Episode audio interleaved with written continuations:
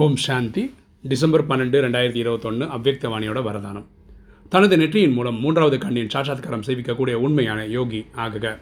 தனது நெற்றியின் மூலம் மூன்றாவது கண்ணின் சாட்சாத்காரம் சேவிக்கக்கூடிய உண்மையான யோகி ஆகுக. விளக்கம் பார்க்கலாம். யோகியின் நெற்றியில் மூன்றாவது கண் நினைவு சின்னமாக காண்பிக்கின்றனர். அப்போ நம்ம சங்கர் இல்லையா, சிவன் பக்தியில் என்ன சொல்லணும்னா அவர் நெற்றிக்கண் திறக்கிறார், அங்கே நெற்றிக்கண் மூன்றாவது கண்ணை காட்டுறாங்க. யோகி குழந்தைகளை நீங்களும் தங்களது நெற்றியின் மூலம் மூன்றாவது கண்ணின் சாட்சாத்காரம் சேவிப்பதற்காக சதா புத்தியின் மூலம் ஒரு தந்தையின் தொடர்பில் இருங்கள். நம்மளும் என்ன பண்ணணும்னா ஆத்மா பூர்வத்தின் மத்தியில் இருக்குது, அதுதான் நம்மளுடைய மூன்றாம் கண். ஆத்மான்ற புரிதலோட ஆத்மாவின் தந்தையக்க பரமாத்மாவோட தொடர்பில் நம்ம எப்பவுமே இருக்கணும். ஒன்று பாபா, மற்றொன்று நான், மூன்றாவதாக யாரும் இல்லை. நான் இருக்கேன், பரமாத்மா இருக்கார், அதை தவிர எனக்கு மூணாவதாக யாருமே இல்லை. இந்த புரிதலோடு இருக்கணும்.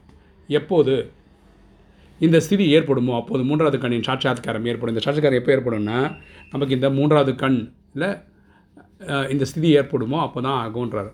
ஒருவேளை புத்தியில் மூன்றாவது யாராவது வந்து விட்டால் இது பிறகு மூன்றாவது கண் மூடப்பட்டுவிடும்.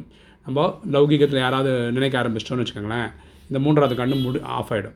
ஆகிய மூன்றாவது கண் சதா திறந்திருக்க வேண்டும். இதற்கு மூன்றாவதாக யாரும் வந்துவிடக்கூடாது என்பதை நினைவில் வைத்துக் கொள்ளுங்கள்.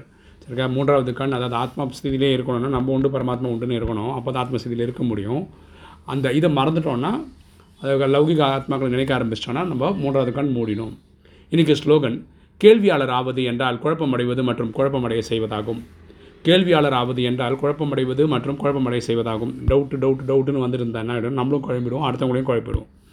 ஓம் சாந்தி.